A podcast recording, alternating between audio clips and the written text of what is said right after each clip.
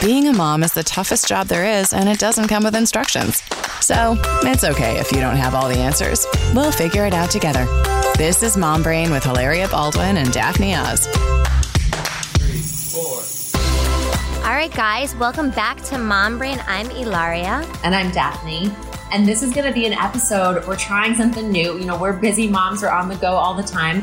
Um, every once in a while, it's hard for us to sync up in the same city, let alone in the same room. So I'm talking to you guys from sunny Florida. And, and I'm in freezing cold New York, and I'm so jealous. But you know what I love about this? I don't know if any of you guys have your your girlfriends or maybe your mom that's in a different place, but you can get on the phone with them and you can talk about all the issues, and it just makes you feel better. So like that's what Daphne and I are doing. We are connecting, and we're going to talk about all the issues right now, um, and um, and hopefully we're going to feel so much more relaxed. Yeah. All right, let's do our let's do our email. All right, this note is from Melissa. She said, "I'm a first time mom with an 18 month month old baby girl. Congratulations. Um, my daughter sleeps the night in bed at 7.30, up at 6.45. And after all the nighttime feedings in the beginning, I stopped sleeping through the night when she was five months and sleep has never been the same. A few hours and that's about it. I saw my OB, a neurologist, and a GP. Everything checks out fine.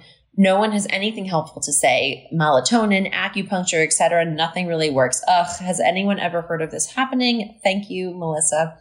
Um, yeah, gosh, this is tough. It is tough because your body does adapt to the sleeplessness that can be. I mean, you're from from the time at the end of your pregnancy when you're up every 3 hours to pee and your back hurts and you can't lie in one position for very long anyway to the newborn months when you're you know feeding every hour to later in their you know early childhood when it's it's nightmares and whatever it's it's your body stops being, my body stopped being able to sleep for long stretches at a time. And honestly, I don't get that many of them anyway, but you need your rest and you need to give your body a chance to recoup, recuperate for your immune health, for your brain functioning, for your just general overall level of energy and happiness. Um, I'm surprised to hear that, you know, that you tried the melatonin route and that didn't ha- help and the acupuncture didn't help. I'm wondering if maybe this is more of a, um, of a stress and anxiety feature. Like maybe your brain is still worrying as you're trying to fall asleep and that's what's giving you a really hard time. I know that for me,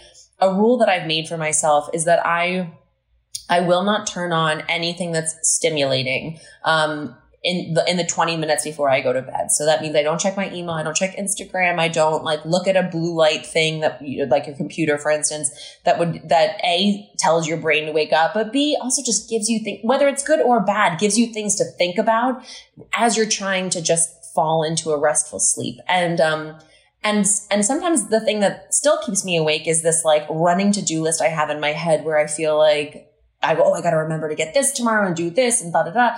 And so I have also started keeping a journal next to my nightstand. It's just a lined Moleskine, um, you know, notepad.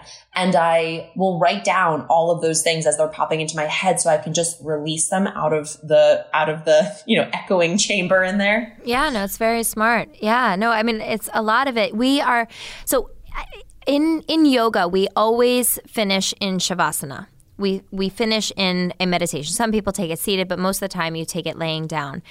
And even if people you know don't go to sleep so what, what okay let me let me step back so people uh, students that i've worked with who have trouble sleeping um, first, I'll go and I'll say, What's your alcohol intake? What's your caffeine intake? What's your sugar intake? Let's look at your diet. Um, and Daphne, you know that like you can have certain foods that can completely spike your energy, or can put you like with alcohol, they can put you to sleep for a certain period of time, and then you wake up in the middle of the night. So I would say number one, look at that and be really honest about it. You know what I mean? A lot of times people be like, oh, you know, caffeine doesn't bother me. I used to drink a lot of coffee, and I would have trouble sleeping, and I'm like, oh, I'm one of these people that like caffeine, I don't feel it, but like obviously I was. And you know what? I took caffeine out for a while. I drink coffee now, but I took it out for a while and it helped my sleep tremendously. And it was one of those things where I, that wasn't the answer that I wanted to hear because I wanted my cup of coffee. I wanted my many cups of coffee, but I really had to get honest with it. How much do you want sleep, and then how much you, you are you willing to change? Um, and then so the other thing is, so I what I recommend is do an activity. If you are somebody who exercises, do an activity that is going to make your body more tired. So, whether that is a brisk walk, whether it's a run, whether it's a bike ride, whether it's taking a class, whether it's doing yoga, and then focus on your breath while doing that. So, a lot of times when we are up in the middle of the night, not only are we up like Daphne said, maybe thinking about different things and different stress and anxiety, stuff that we don't even know that is upsetting us. Again, this is about really looking within and getting honest with what is going on. So if you can manage that through the day and practice, if you have like a practice, even if it's just for 10 minutes where you're breathing and you're moving and you can do it right before bed even when your when your daughter is is asleep then your body is going to start to understand relaxation. Then when you lay there, so when you're up at, you know, whatever it is, three o'clock in the morning, when you're up, I want you to close your eyes. I want you to lay on your back. And then I want you to breathe and scan your body from the tip of your head to the tips of your toes, all the way out to your fingers. And then I want you to see if you're really relaxed. And then I want you to breathe for another 30 seconds, 60 seconds. And then I want you to scan again. And you're going to see that you're holding on to so much. And when you can get your body to truly release, my guess is you will fall back to sleep. And if you don't fall back to sleep, let me tell you this as well. Laying in Shavasana, laying in, you know, the corpse pose as we call it at the end of yoga class, even if you don't fall asleep, is extremely relaxing and you should feel better the next day. So yeah, get up, write things down that you're if you're like worried that you're going to forget something. I mean, where all this is mom brain, we all have mom brains, but then take care of your body and if you're up, it's that your muscles are tense, your breath is probably not relaxed, and just try to soften in the places where you know first that you hold tension, and then little by little start to discover places that you might be you might be hiding tension, whether that's your forehead, your jaw, your hands clenching, whatever it is. Just try to release it from the body. And my guess is, little by little, you will find your sleep again. One thing you just brought up that I think is really powerful too is the benefit of routine. Like all of us parents know how much our kids respond to routine. And certainly at bedtime, you know, they have dinner, they get a bath, they read books, we brush our teeth, we read books in bed, we, you know, say our prayers, we go to sleep that helps to signal to their body, dim the lights, that it is time for bed. Mm-hmm. We're the same. We're human. And if you, if every night is different and frazzled and crazy, and then somehow you expect your body to be able to shut down and go to sleep comfortably, some people can do that, but it sounds like you're not one of them. And I feel like if you maybe start to create a little bit of a routine, and it can be 10 minutes, you know, 10, drink this, drink a cup of herbal tea, um, you know, light a candle next to your bed or read from a book that you love for 10 minutes or, or, uh, you know, smell aromatherapy or if you have time, get in a bath, which is awesome. Um, and I just think having a little, having like a 20 minute period that is routine to you before you go to bed will signal to your body and you will slowly start to build that habit along with, um, along with what Hilary was saying of, recognizing tension in your body and then giving your body recognizable coping mechanisms for dealing with that stress. Yeah, no, I mean it really is is surprising how many people are surprised by how much tension they actually are feeling. Totally. And they always say the same thing. I didn't realize how tense and stressed out I was until I started feeling better. So next time you're up in the middle of the night, instead of getting frustrated and upset about it, because that's just going to make the situation worse, do a little bit of what Daphne was talking about. Do a little bit of what I'm talking about, giving yourself TLC. Nobody else is awake. You don't have to worry about anyone else but yourself. So if you want to get into a bath at three o'clock in the morning or you want to make yourself a cup of tea or whatever it is, give yourself a little TLC and make it a pleasant experience, and your body will probably respond and go back to sleep. All right, Melissa, I hope that helps. Thank you so much for writing in. Okay, let's get to the next email. Mom Brain. Um, all right, email two. Hi, Laria and Daphne. Thanks for the podcast. I really enjoyed listening to the episode with Rebecca Minkoff. I have a three month old son and would love to hear you talk about how you went go about sleep training, how you introduce solids, and how you deal with parents, people having different approach to you than parenting. Thanks. Um, what did we say? Liz? Is this Liz? Liz? Yeah. Liz? Liz? Yeah. All right. Well, um, the the sleep training. You know what? I, I, I don't know about you, Daphne, but I get asked so often about how I teach my kids to sleep. And you'll hear the same thing. I've talked to like sleep experts and everything, and you are going to find as a parent that your kids are going to go through peri- periods of time where they sleep well, and then all of a sudden something changes. And you can give them a routine and you can, you know, give them limits and you can give them comfort and all the different things that people say with different opinions um, of about sleep. You know, you'll have the people who say put them in a room and let them cry it out, and then you have the people say keep them in there in your bed with them uh, with you until they're ready to move out. You know, there you can get really dizzy with with everybody's opinion. Ultimately, get to know your kid. I think you can never go wrong with routine. I think uh, never underestimate. I mean, obviously your your son is is too young for this now, but but pretty soon, you know, once he's rounding to a year, explain everything to him. Some of the best advice was given to me by our, my pediatrician when I was, you know, dealing with certain things. She's like, "Well, why don't you just talk to Carmen?" Just explain to her, we're going to do this, then we're going to do this, then we're going to do this. And they have this comfort in in you know regularity and routine um, so you know I, I would say you're you're in it. You're dealing with you know weight gain and with for the baby and you are dealing with um, you know the solids are going to come soon so their digestion is going to change. The teeth are going to come after that. You know I mean it's it's a the first year is a year of usually very little sleep. Um, but you have to see what resonates with you and you have to see what resonates with your baby. All my babies are different sleepers. I have four completely different sleepers sleepers.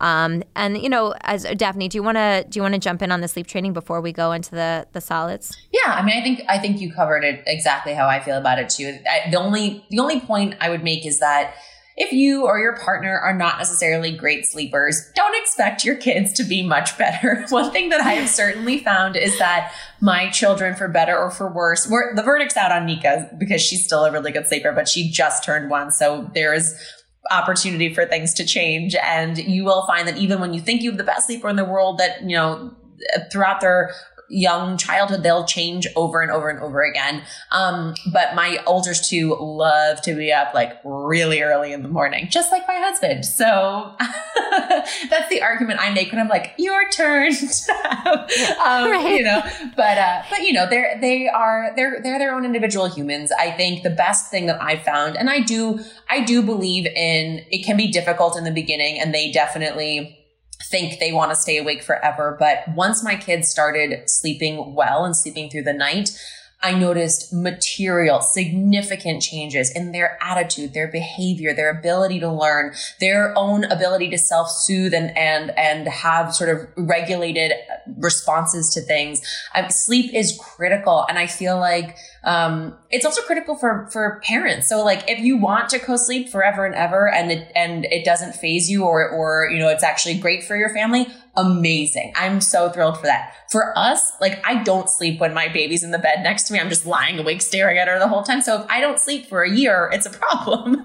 um, which, you know, which we, uh, which we, you know, we as a family decided that the best thing for us was going to be to sleep train. And we normally, Philo actually sleep trained herself right about the seven month mark. Like literally we went away for a weekend, um, to a friend's house and uh, none of us really slept for like three days on end. And then, um, cause we were all, you know, all in the same bed and it was a new environment, the whole thing. And, uh, on the way home, she fell asleep and she didn't wake up until the next morning. And like that was the end of it. She was just Amazing. sleeping the night. It was crazy. It was, it was also such a gift for me as a mom because especially as a first time mom, the idea of like listening to your baby cry is horrible. Hor- and, horrible. I mean, heartbreaking. You're crying, they're crying, the whole thing. And you think that it's, you think you want to go into their room because that will make them feel better. But then when you leave again, it's just starting the thing all over again. It's horrible. So a lot of moms uh, I've spoken to are like, I just, I go away for the night or I go out to dinner. I let my husband put the baby to sleep uh, because for some reason, I guess men aren't like as phased by the wailing of babies. um, and uh, maybe there's something biological in that. And um, in any case, with, with our with our younger two, it you know very similarly, it, it's like two nights of torture, and then from that point on, they slept really beautifully. And um, and it's look, I think it's the kind of thing where um, where now that I see the result for us of of their behavior and their attitude after the fact, it's it, there's no question in my mind that sleep, however you come by it, whether it's the co-sleeping or the sleep trading or the, um, or the anything else that you find, you know, speaking to experts works for your family. Um, the sleep, the sleep part is what's critical. Um, and I would also say that, uh, you know, asking for tips and stuff on it. I think, look, there's, there's a lot of experts out there on family sleep and baby sleep in particular.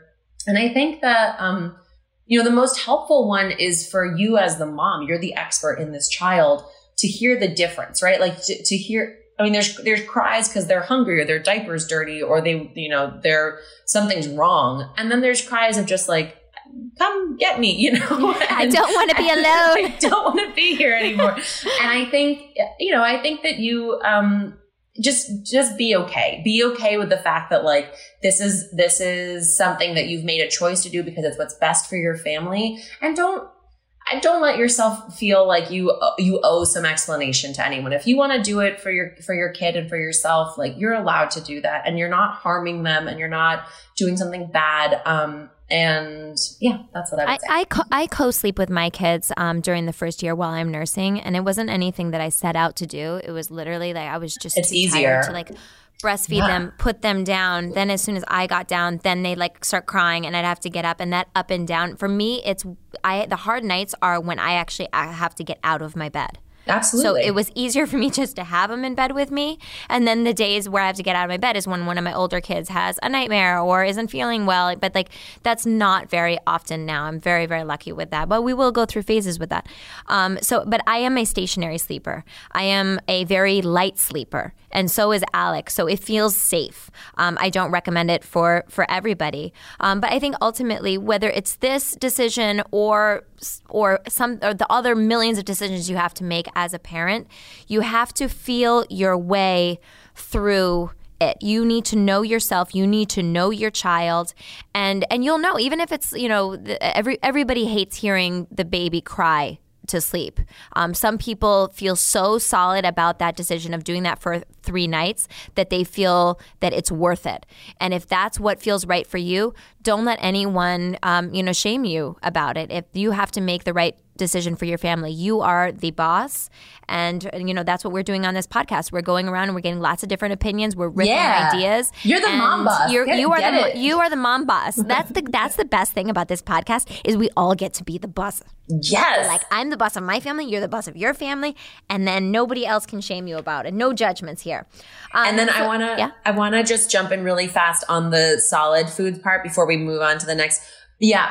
Um, because I I think this is a really interesting topic because people are confused sometimes there, there's like there's lots of stuff out there on what the best food to start with is some people um, think it's an egg yolk like a a, a, a five minute cooked egg yolk some people think it's um, you know the grains like the little the little rice bran thing that you can buy some people think it's just a vegetable or just a fruit um, i tend to fall into the camp of i do uh, as a first food i often have done um, mashed avocado loosened up with some breast milk or um, or uh, mashed sweet potato loosened up with some breast milk. I try not to do fruits first, only because I want my kids to be exposed to a more savory option first than a sweet option because I think it's it's really easy to love sweets. I think you want to expose their taste buds from day one to um, to a less sweet option so that they love both. Um, but I mean, I I did the egg yolk thing with Philo, and the the idea there is that egg yolks are rich in these healthy brain building and eye building fats. And that if you're buying, you know, an organic free range egg, um, and, uh, you know, giving them a little bit of that egg yolk. And again, you can thin it out with breast milk because otherwise they can choke on it too. Um, but it should still be runny and loose like that, that you're giving them this wonderful first nutrition. That's amazing. Um, That's the first food that you gave? It wasn't the first food that I gave up, but I but lots of people I know have. It was the first. Wow. It was definitely within the first month though. It, oh, so I so I started feeding. Isn't that wild? I when I was reading about it, I was like, this is amazing. Um, I don't start solids till six months. Um, and then I, yeah, I do, I do single foods for the first month. So just one vegetable or just one fruit. And I will, um, lightly steam it and puree it if it needs, like, you know, if it's, if it's something that's harder to break down, like a, like zucchini or something like that, or mango even, um, I will lightly steam and then puree it. Well, you know what was my, you know, our pediatrician told us, um, that eating in the first year, it should be predominantly either breast milk or formula, whatever you're doing. And then everything else is play. It's tasting. It's developing a, pal- a, a taste palette. When I start um, solids, I always um, start with rice cereal in breast milk. I mean, I'm very old fashioned that way. I, am a weird combination of like hippie yogi, and then like I have my like very like weird, more traditional old fashioned side. So I always start with that. Then I'll go to like oatmeal. We try the multigrain. I really like the Earth's Best um, cereal. I find it's very easy. The kids really like it. Um, and then I get really obsessed with the high allergy foods because I'm mm-hmm. terrified mm-hmm. of, I mean, as any mother is, of anything happening to my kids. Yeah. So um, I will, for in terms of nuts, let's just talk about peanuts because um, that's one of the first foods that I introduced to them. As they, there's new te- new studies that say that introducing peanuts to them earlier actually helps allergies. Yep. So that what I do is when I'm pregnant, I eat peanuts. When I'm nursing, I eat peanuts. yes. And then I'll start doing the thing where I'll have peanuts in my hands and I'll touch my baby. So even just like the skin. And then we do something where on the way to the doctor for the six month visit, this is how crazy I am. I literally put a little bit of peanut butter on their tongue as I'm walking into the doctor so and that you're with in a safe place. I am in a safe place that if happens. anything happens, I love that. we will be okay. So like once we do that, then you know, then I kind of chill out a little bit with the other ones. But if there's certain foods that you're that you're worried about, I think it's a kind of a great way to do it. Be like, hey, I'm I wouldn't know necessarily what to do if my child all of a sudden, you know, the throat starts to swell up. I don't I to be honest, I don't know what I would do. So I'm going to try to be in a place where other people will know what to do and will yep. be right.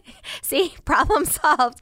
Um, I like that. But and then so what I do, like Romeo right now, he just turned seven months on Monday or on on the 17th of December. So I don't know when this is going to be out. So he just turned he just turned seven months on the 17th of December. And, you know, almost every single day he gets a nut butter mixed in with his cereal. So I'll do breast milk some kind of whole grain cereal. Um, now I'm starting to put some spinach in there as well. Sometimes I'll do coconut water. Um, and then I'll do every three days, I'll do another high allergy food. So I'll write down a list of high allergy foods, whether it's like strawberries, egg, any of these kinds of things. I'll write it down, soy. And then I, every three days, I try a new food um, and it just feels kind of safe. That's super. It's super interesting um, as a way to just like isolating the test of whether your baby's allergic to any one particular thing. Like I actually, because Philo had such a, like when she would have strawberries, her face wow. would turn bright red. She'd have these like blotchy rashes all over her face and her body. Um, because of her, I didn't give either of my next two children strawberries until they were like 10 months old, except for I would give them those strawberry yogurt drops that they love. But, um, but other than that, I really, um, I really steered clear of a lot of, of strawberry mm-hmm. and of mm-hmm. citrus, oh, another thing that she had a real issue with. Um, but like blueberries, they loved, and raspberries actually were fine, and bananas and melon and everything. Um, I think something that I would just say to myself, and that's why I would say it again to any mom friends and you guys, it's, it's, um, you know, you're, you're, you're creating a little human eater. Like you don't need to be super, super precious and careful about, um, about once they are, you know, nine months, call it, and they've tried different foods and different combinations, and you can be assured that they're not allergic to something, then right. make the food delicious. Yes. I like I, at around that around that nine ten month mark, I start just pureeing yeah. the food that the family's eating, as long as it's not super spicy. But you know, garlic they like it, or onion they like it. A little bit of spice they're into it. Um, you know, a little bit of like uh, even you know a macaroni and cheese type of thing. I'll sometimes blend that together with a little bit of, of formula or, or breast milk and put that in front of them, and and just letting them like play with the food and touch it and get messy. We don't realize sometimes how much of that kind of old fashioned wisdom around taking care of babies is actually so important. Now we understand the science of it, the developmental milestones they're meeting, the sensory and um, just having that sort of like feeling of gook all over yourself that that's a really important sensory development um, opportunity for kids let them let play. them play let let let food let eating be pleasurable. I mean, so much so many of us grow up to have issues with food on one side yeah. or the other side. So just let it be a fun, delicious experience. Again, just you know, start start slow. Make sure you feel comfortable about how you're introducing high allergy foods, and then Amazing. have fun with it. Um, and then and again, do make sure that whether you are formula feeding or breastfeeding, that the majority of their intake is coming from those two sources. That I've always heard that that's very important.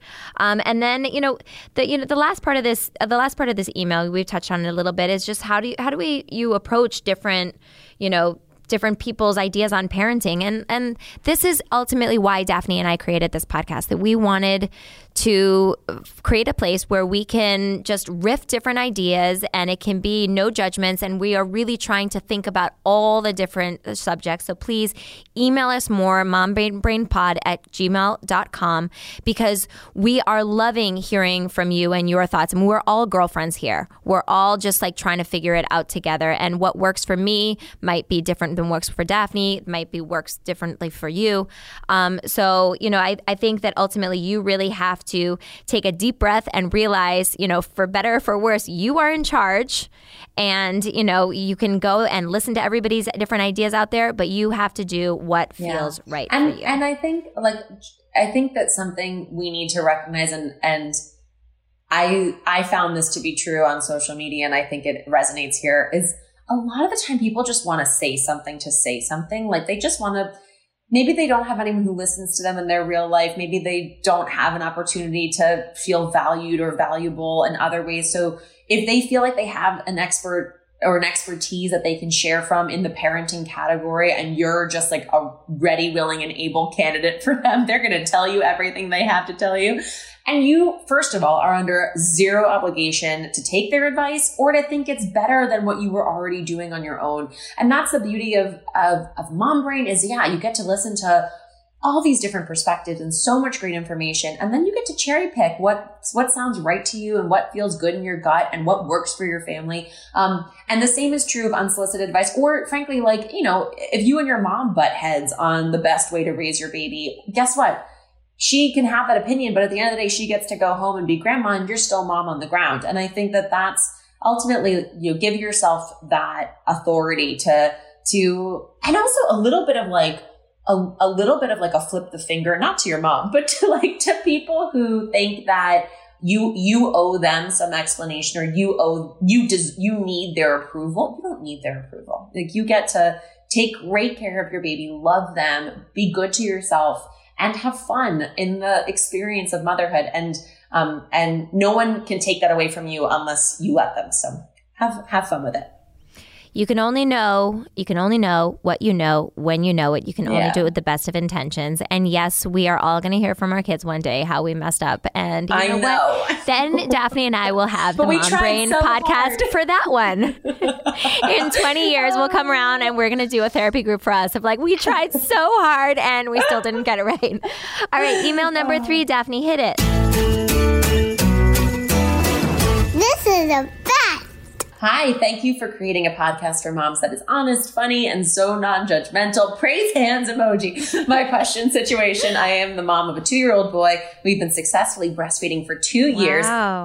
Amazing. Wow. I'm doing a little, I'm doing a little commentary on the side. That's amazing. uh, we, we have been co sleeping since he was born, and that was result, that has resulted in night nursing. I don't have a problem with that. It's kind of it's kind of the new norm, but we are at a point where my husband is talking a lot of our son needing to have his own room. I get it, I do, but how do I transition him one off the boob, two away from mom, three into his own room and sleeping through the night? I feel like that's a tall order, but I know I need to start the process and I want to do it in a gentle, non-stressful way. Help! You sound like again. me.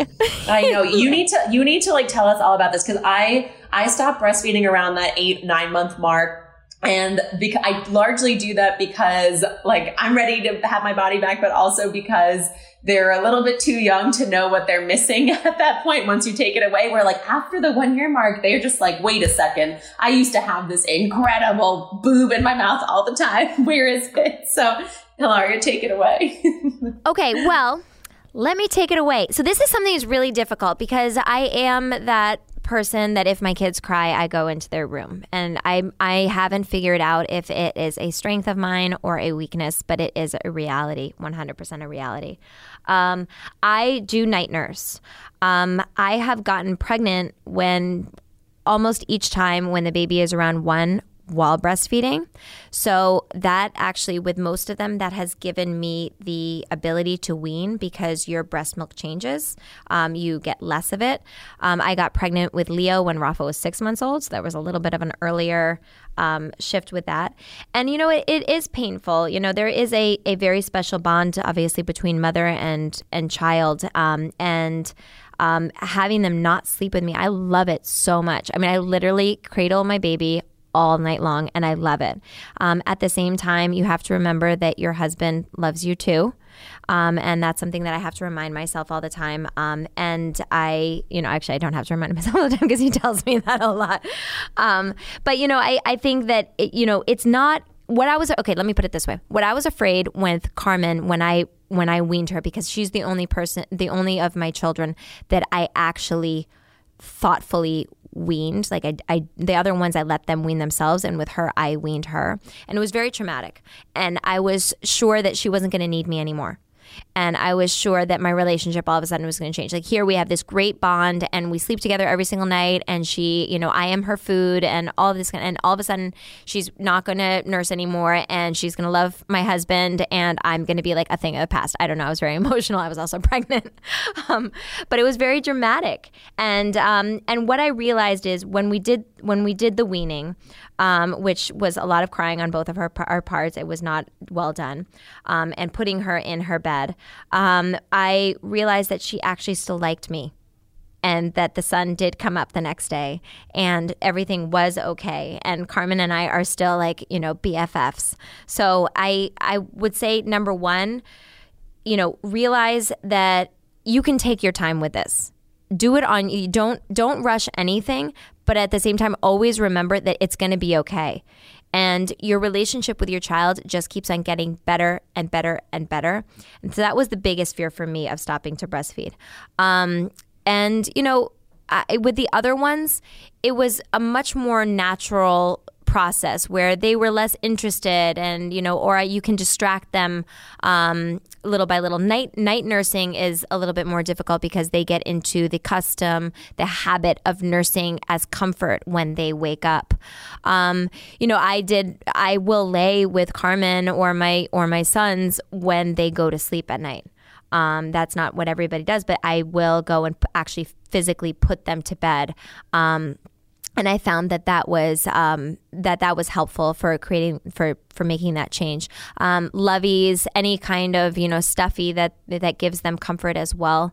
Um, but again, this is something uh, where of detachment. I mean, weaning is is wonderful because you get to have your body and your bed back, but at the same time can be a little sad. And you know, it's the it's the end of of something really great that the two of you guys had, and and the fact that you did it for two years is just is just really incredible and and inspiring. And and you have a very lucky little boy. Totally. It's totally going to be okay. You did a great job. You are doing a great job. There will be so many other ways for you and your baby to bond in addition to this incredible two years that you've had. And the one thing I would say about your husband, because I do this in my relationship and I think it's really important, is to remember that you guys, your relationship is the foundation of the family. And the happier and more invested and more um, loving that you feel in that, the more your children or your son will feel from that. And um, if your husband's asking you for the bed back or he's asking you for this attention, it's it's it's not you know it's not it's not nothing. I think it's something that you should pay attention to because he deserves some of you too. And i know as moms it can feel like we're just being stretched thin. There's so many people who need from us and need like real emotional give from us. Um but it's a balancing act and we're good. We're good at it and we're we're up to the challenge. Um and i would just say uh, you know, don't, don't, don't shy away from the fact that like as much as you love and crave this bonding time with your son, that you're, that you're, that you and your husband both deserve that time to be with each other too. So, okay. All right. On to our next email.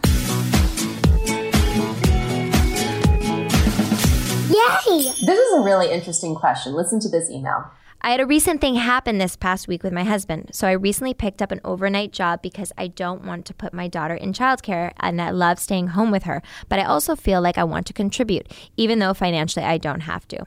I have one daughter and I've always been pr- the primary parent, but this past week I realized how bad it may have gotten. Oh, there's a face that looks very unhappy, I'm an emoji face. I got a call around 2 a.m. from my husband freaking out because Scarlett woke up screaming, which is pretty rare, and he had no clue how to take care of her or even comfort her. He got to the point of wanting me to walk out of my job right then and to come home and take care of her emoji with a hand on the head my question, I guess, is how do I teach him mom skills? Also, how do I avoid this type of thing from ever happening again? they will wake up many times. Um, thanks. I can't wait to listen to the upcoming podcast. Oh boy, Daphne. Well, I mean, don't you feel? T- tell me, tell me what you think about this. You know, the, the basic idea is that you're you're the mom and you've left the house, and the your husband, the father, has not um, doesn't have experience with dealing with this. Um, but I think some part of it has to be that she has to have hope. If she wants to have this job, she needs to hold out hope um, and the understanding that he can do it. And it might be hard. Right. If if Scarlett's mommy um, has never given her husband an opportunity to have to step in before and soothe Scarlett or, you know, help get her back to sleep or feed her or change her, all the other things that go into um, raising babies it's not really fair to then just expect him to intuitively understand. It's not intuitive. You you do pick up on the job. You do um, you know learn your baby's unique uh, personality and the things that uniquely soothe him or her by doing it over and over and over and you've trial and error and look it sucks it sucks when you're like i've tried everything i don't know what to do i'm totally at my wits end and when you have to go through that experience when they're really tiny and you're the and they're, they're in their newborn phase like at a certain point they they fall asleep and you get to reset and you try it again and you figure out what works when you're trying to have him do that and she's i'm i guess probably a couple months old uh, maybe maybe more maybe a year old um you know, it's, it's a very different animal that you're dealing with, and he's never had an opportunity to learn on the job. And it's a confidence thing. Like, a lot of the time, if your baby's just having an absolute meltdown, but you've dealt with this before, you have the confidence to know you're going to know how to get through it, or that it, or that this too shall pass. And I feel like on the one hand, it's super frazzling to you to be called at work at 2 a.m. and be expecting, ex- have him expect you to come home and, uh, you know, abandon your responsibilities there because he can't figure out how to put your baby back to sleep. But, um, I think the best solution going forward, if this were in my house, is is for you to, you know, whenever your next time off is, maybe it's the weekend or whatever, you guys do the jobs together. So he gets to see you do it. And it sucks because then no one gets a break, but those two or three days that you'll spend going through the motions together will equip him with some of the skills that you've learned along the way and will ultimately give you the freedom to have this job without feeling like every time you leave the house, it's gonna, you know, everything's gonna go to hell. Yeah, I mean, and you know what it is? It's also develop allowing you know your husband and Scarlett to develop a relationship. Totally. Like there is, and you, and that's hard because I know that no one's going to change the diaper the way that I want it to be. No one is going to feed the babies. Nobody's going to, to bathe them. No, the brushing the teeth thing, I'm, I'm like crazy about that too. And a lot of being a, a mom who is not a not a single mom is allowing your partner to do it differently. Even when you're like cringing, you're like, okay, I wouldn't have done it that way. But you need to give, you know, your your husband and Scarlett time to bond. And she she this is new for her as well. And part of the freak out might be, hey, wait, I'm my mommy Who is always here. Exactly. my mommy is always here and she's not here right now. And I want my mommy right now. So I hope that, you know, you're you have I hope that your husband is going to be able to, you know, say, okay, I got this. Um, it, I know it's going to be difficult. I know there's going to be, you know, it's a it's a shift in my responsibilities, but this is something that I want to do. Now, if this is something that you guys decide is not right and you working overnight is not a good idea, then you know maybe go back to it in a year if you say that it's financially something that you don't have to do. I mean, you you have to feel it out. But I I strongly believe that if this is something that your husband wants and it's something that you want, that within a relatively short period of time, you guys will figure it out. You know, I mean, my my baby eh, can be totally fine, and then if I get home from work and I walk in the room, Romeo is all of a sudden like screaming and wants me. Um, you know, or sometime in the middle of the night, he just he's just crying and crying and crying. You know, if I'm er, not in middle of the night, but like if Alec and I are out at an event and they're and he's with the babysitter, and as soon as I go home and I pick him up, everything is fine. And it wasn't that he wanted to eat. It wasn't that he, he literally just wanted his mommy. And we have to remember that we are animals. And, you know, you'll look, if you go, like Google pictures of gorillas or koalas and their babies or otters, and the babies are always on top of their mommy. You know, we have this very uh, different way of being as humans where we go off and we work, which is wonderful. I mean, I love my job, but at the same time, I have to realize that that our children are they're they're not wired that way. And so it's a matter of teaching them, them that that's the way of our world and that's the way that we do it. Um, just know that you're not a bad mommy for working, that, you know, your, your husband probably is totally capable of doing this as long as he's on board with it. Um, and, um, and then if it seems like it's not working right now, revisit it later. Um, and and uh, and just one thing I remembered as we were talking about this a couple of years ago, there was a big New York Times article about how how the way that dads parent and it's like a little bit a lot of a lot more playful um and you know some rough housing and just those sort of like some moms we sit there and we roll our eyes and we're like you're riling the kids up and you know stop it. And especially right before bed which is so not helpful. Um yes, but this yes. but this big study was saying that it's critical for kids to have those two different inputs that like and and not that they have to necessarily come from two different people but that those two different inputs of like the structure and the com- the confidence in routine and the um the expected you know caretaker that role needs to be there. And then the the role of the kind of like roughhousing, playful older brother idea also needs to be there. And I, just for the way that their brains develop and the way that they learn the social interaction and the way that they have fun and all of those things coming into play. So I think just to, to, to close out on this, I think something that maybe will be an unanticipated benefit of this new change, this recent change in your family is yes, your Scarlett and your, your husband will bond and maybe they will come up with strategies and secrets and routines and special things that they do that you're not involved with. And I know that's, that sounds kind of like, oh, but, but what? I mean, that's sad, but it's also wonderful because it gives them something special the way that you guys have something special. You and your daughter have something special. And, um, anyway, I think it's, I think it will be good in the long term. I just give him a few, give your husband a few ways to succeed. It's always good to give people ways to succeed when you're asking them to do something new. Um, and, and help and support him through it. And, um, and then he'll be able to help and support you through through this exciting new life change for you too. He should be excited about it. He is excited. I'm, he'll he'll get he'll get through. Okay, email five. This is the best. So the question is, I'm I'm pregnant with my third, and I wasn't admitted to my last hot yoga class, um, but I'm only six weeks pregnant. What yoga moves can I do, and what which ones shouldn't I be doing? Thank you. Okay. Um. So I would say the first the first thing to to check in with yourself is did you do hot yoga with the other ones? Um, you know, I, a lot of these studios are going to be very, very, very conservative because ultimately it's a business and they don't want to get sued. So that's just something that you have to understand. Um, and we sign a waiver every single time we go into any kind of fitness class. Um, you know, I mean, for yourself, if if it ends up being something where you can't do hot yoga, let me tell you, I am a fitness enthusiast, as it sounds like you are as well, and it's really hard to make a change. Um, and you know, with Carmen, with my first one, I completely stopped doing everything that I that I was doing before. I stopped like running and cycling and doing all. I wore. I tried to wear a heart monitor at one point because I was told that you should shouldn't get your heart above, I forget exactly what it was. And that fortunately, I wasn't very good at the heart monitor thing because I would have obsessed about it. Um, and, you know, that was that pregnancy. That was my first time. And I was really, really careful. I did tons of yoga, I did some barre.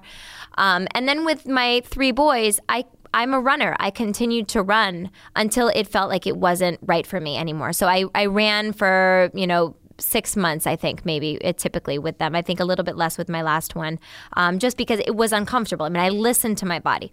Now, hot yoga, my thoughts on, on doing hot yoga with pregnant. I know that some people do it.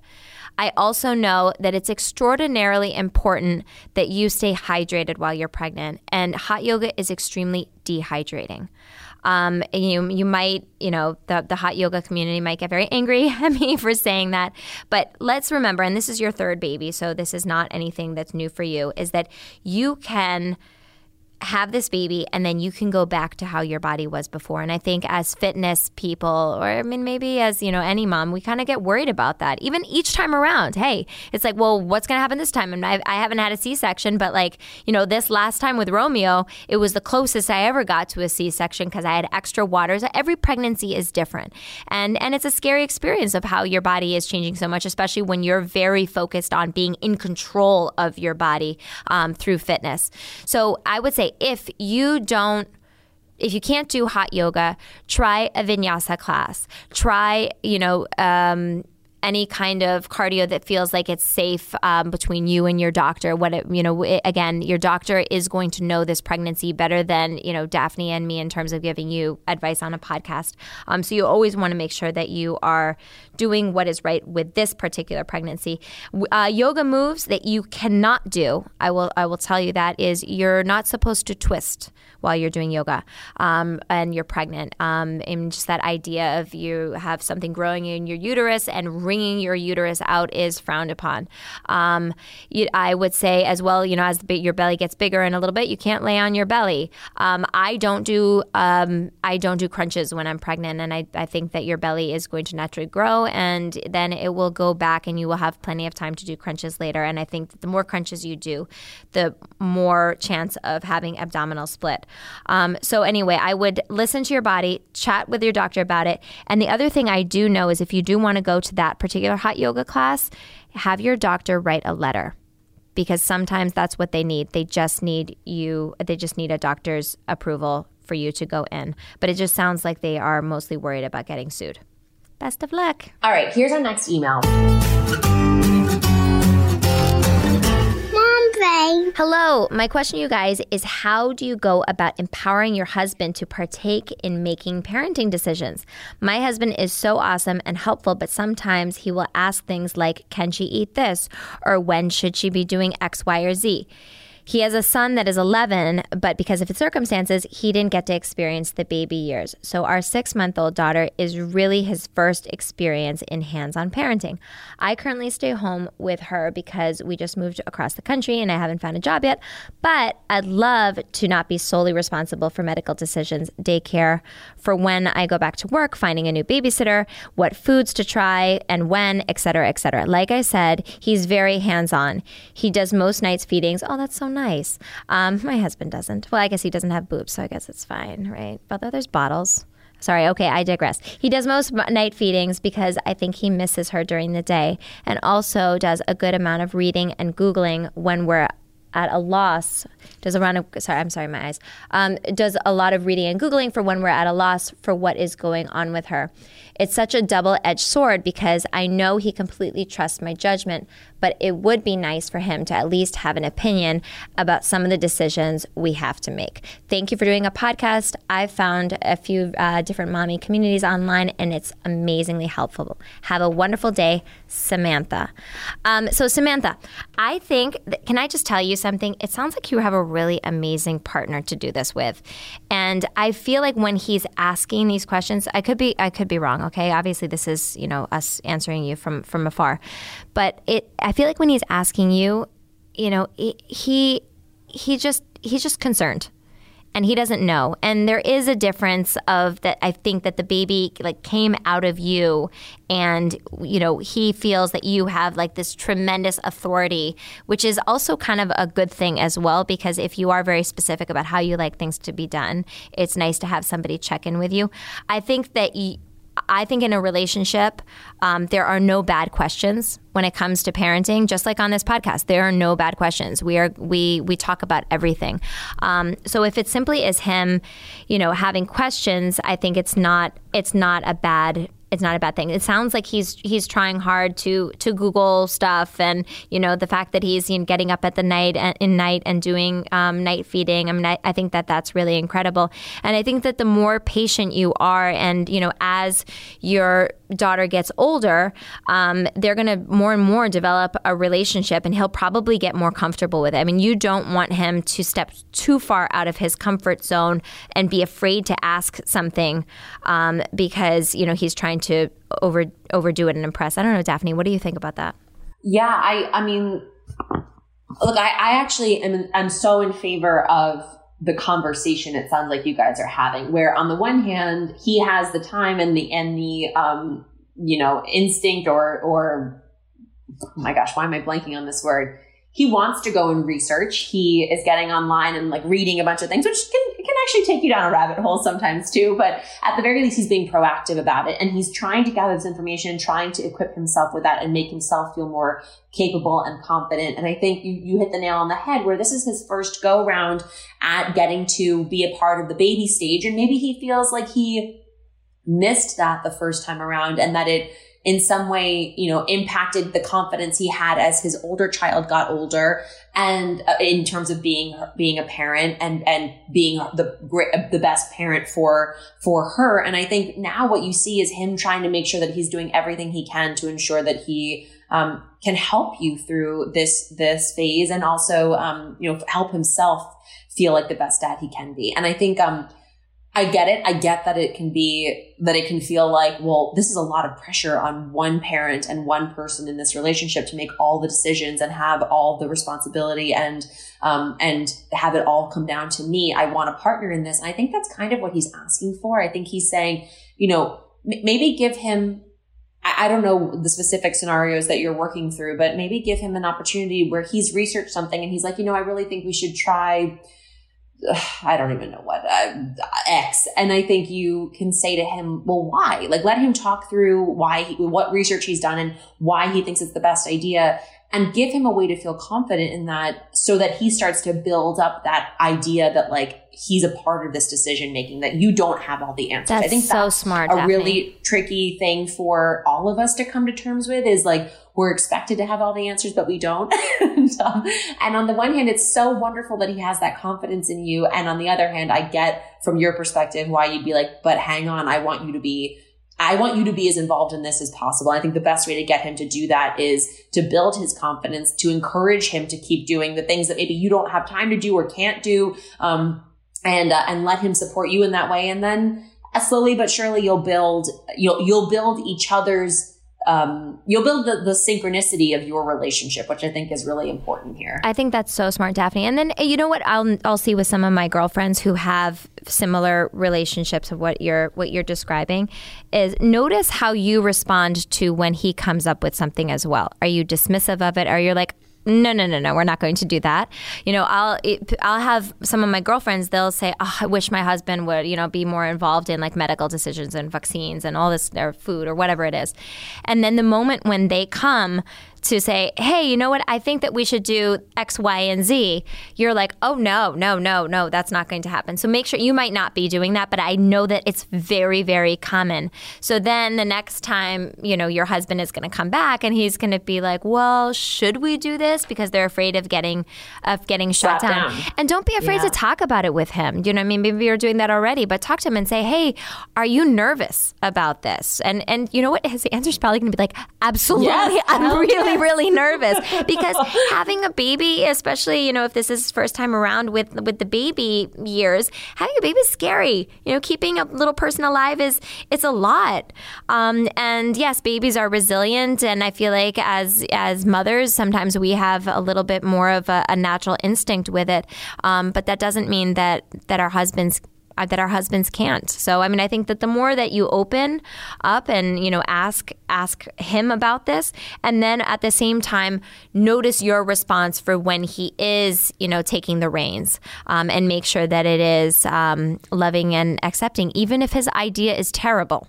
You know, just be like, okay, well, that's interesting.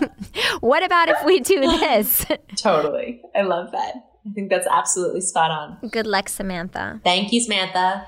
This next email is spectacular. I know that you guys are all thinking about what this woman is writing about in her next email.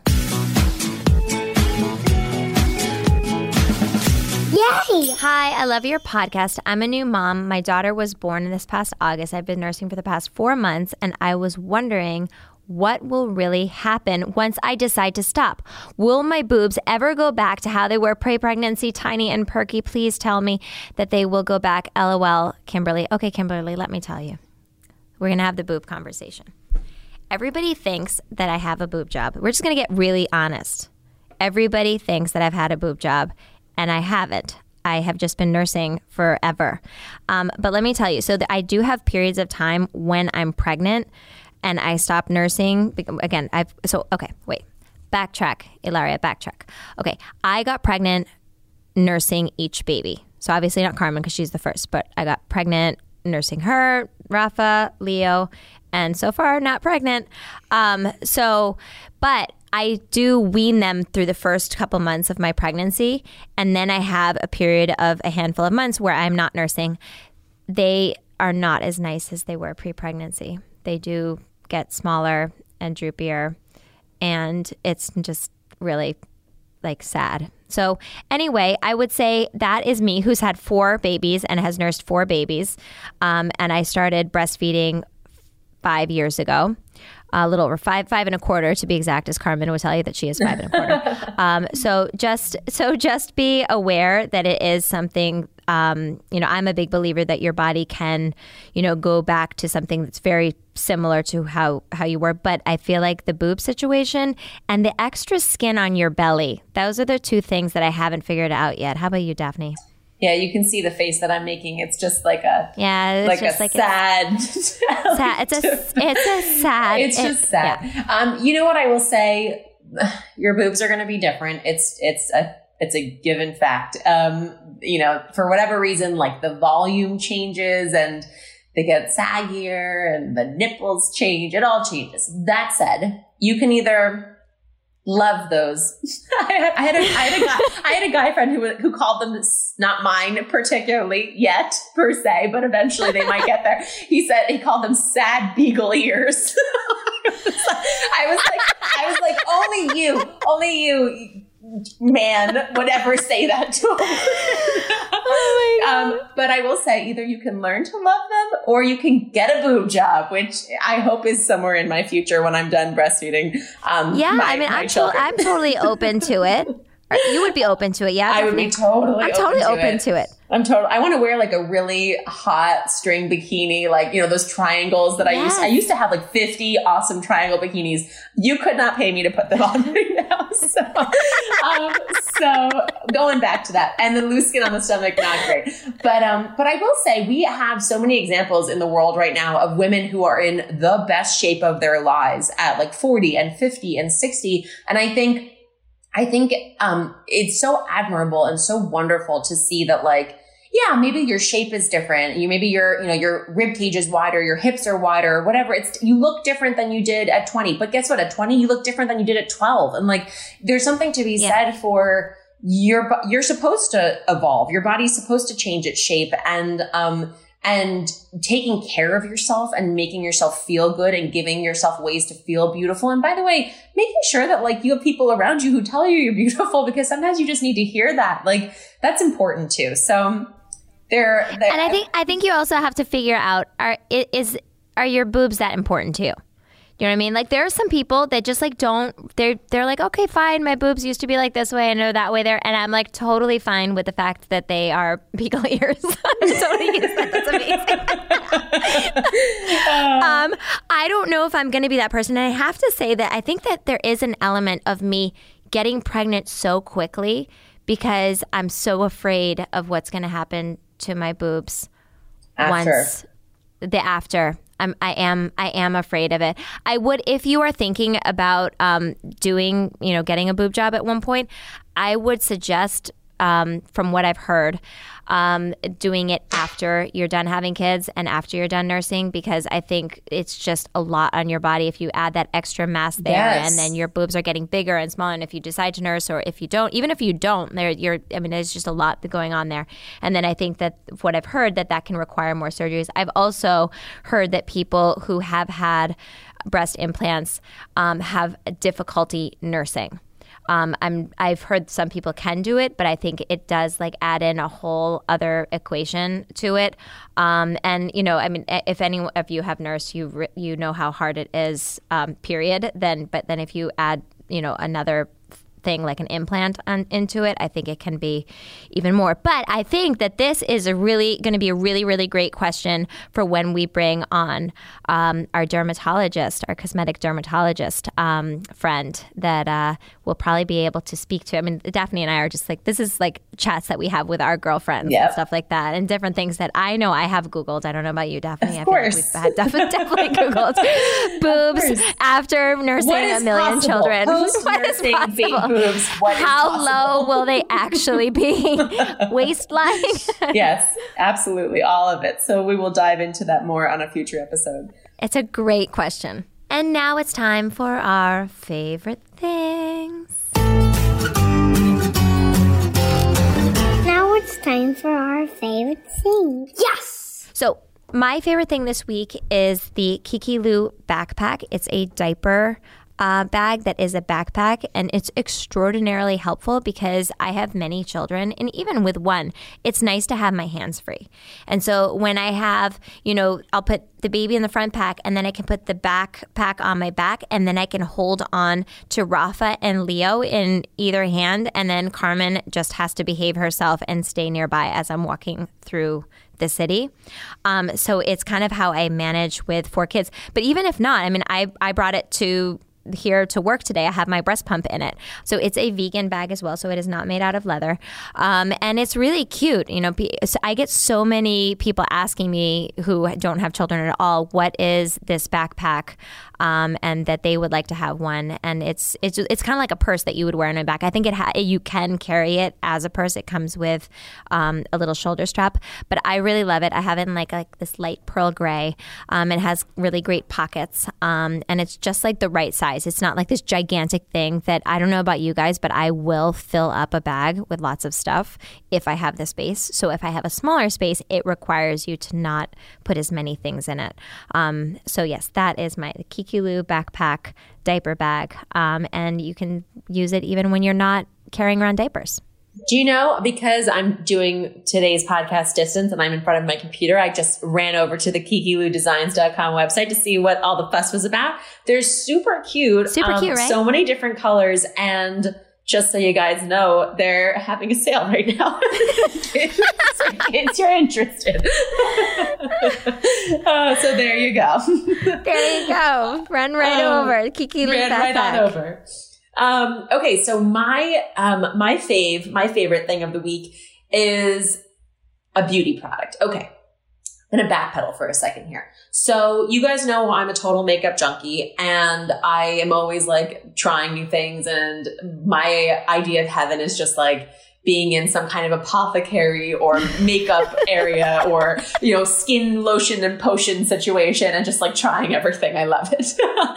So i um i had like a horrible plane delay last week while i was in la and i was to the point where i was at the airport at 8 in the morning left the airport and had to go back to the airport at like 11 it was this whole thing. But where i ended up in the two hours that i was um, you know, using my time in LA wisely in the interim was I went and got an incredible meal at Gjusta. My all time favorite place to eat is in Venice, California. It's GJUSTA and you can sh- go and order everything because it's amazing.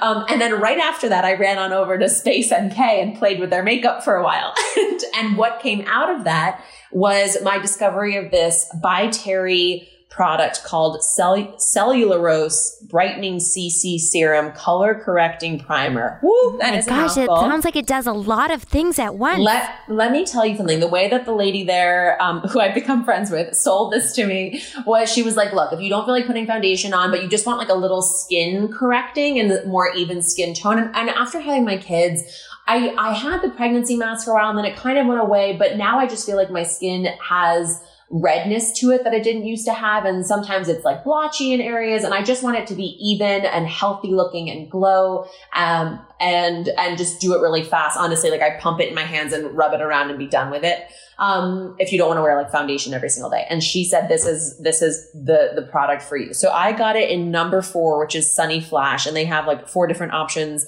One's sort of more of a highlighter. One's a little pinkier. One's more of a golden glow. And then the one that I got is actually quite tan. Um, cell- Cellularose brightening CC serum, color correcting primer from By Terry. And let me tell you something. I have been wearing this every day it is, I literally just put a pump in my hand and like mush it all around and run out the door. And it is, it's, it's the, it has those, you know, light reflecting particles in it. So it just sort of like, you know, fills in any areas that look a little dark or look a little light or a little red or whatever. It evens it all out. It gives you that beautiful sunny, sun kissed glow.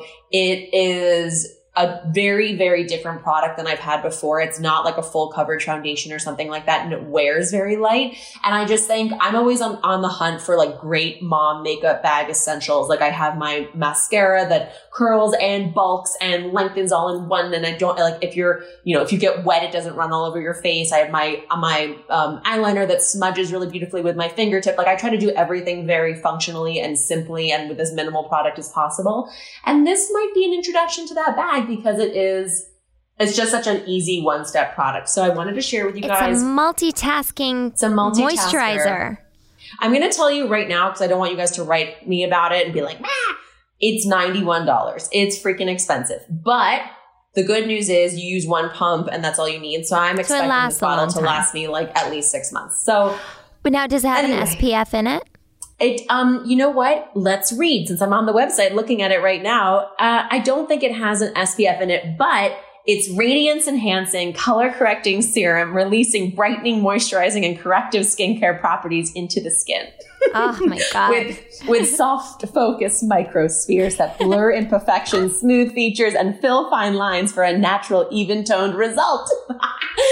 anyway, I really like it, guys. So I don't know. We'll see. I've only been using it for like a week, but right now I'm I'm pretty into it. Sound sign me up. That's in your mom makeup bag this week, ladies. Um, guys, thank you so much for tuning into Mom Brain. We love love hearing from you. We get we're getting so much great feedback on social media, on Instagram, seeing your posts, like listening to you guys about when you're listening to it on the run, on the go, doing living your lives, hearing your emails at mombrainpod at gmail.com. So thank you, thank you, thank you for hanging out with us every week. Um, and we love you and we'll see you next Wednesday. Tune in. This is Mom Brain with Hilaria Baldwin and Daphne Oz. Mom Brain is a Gallery Media Group production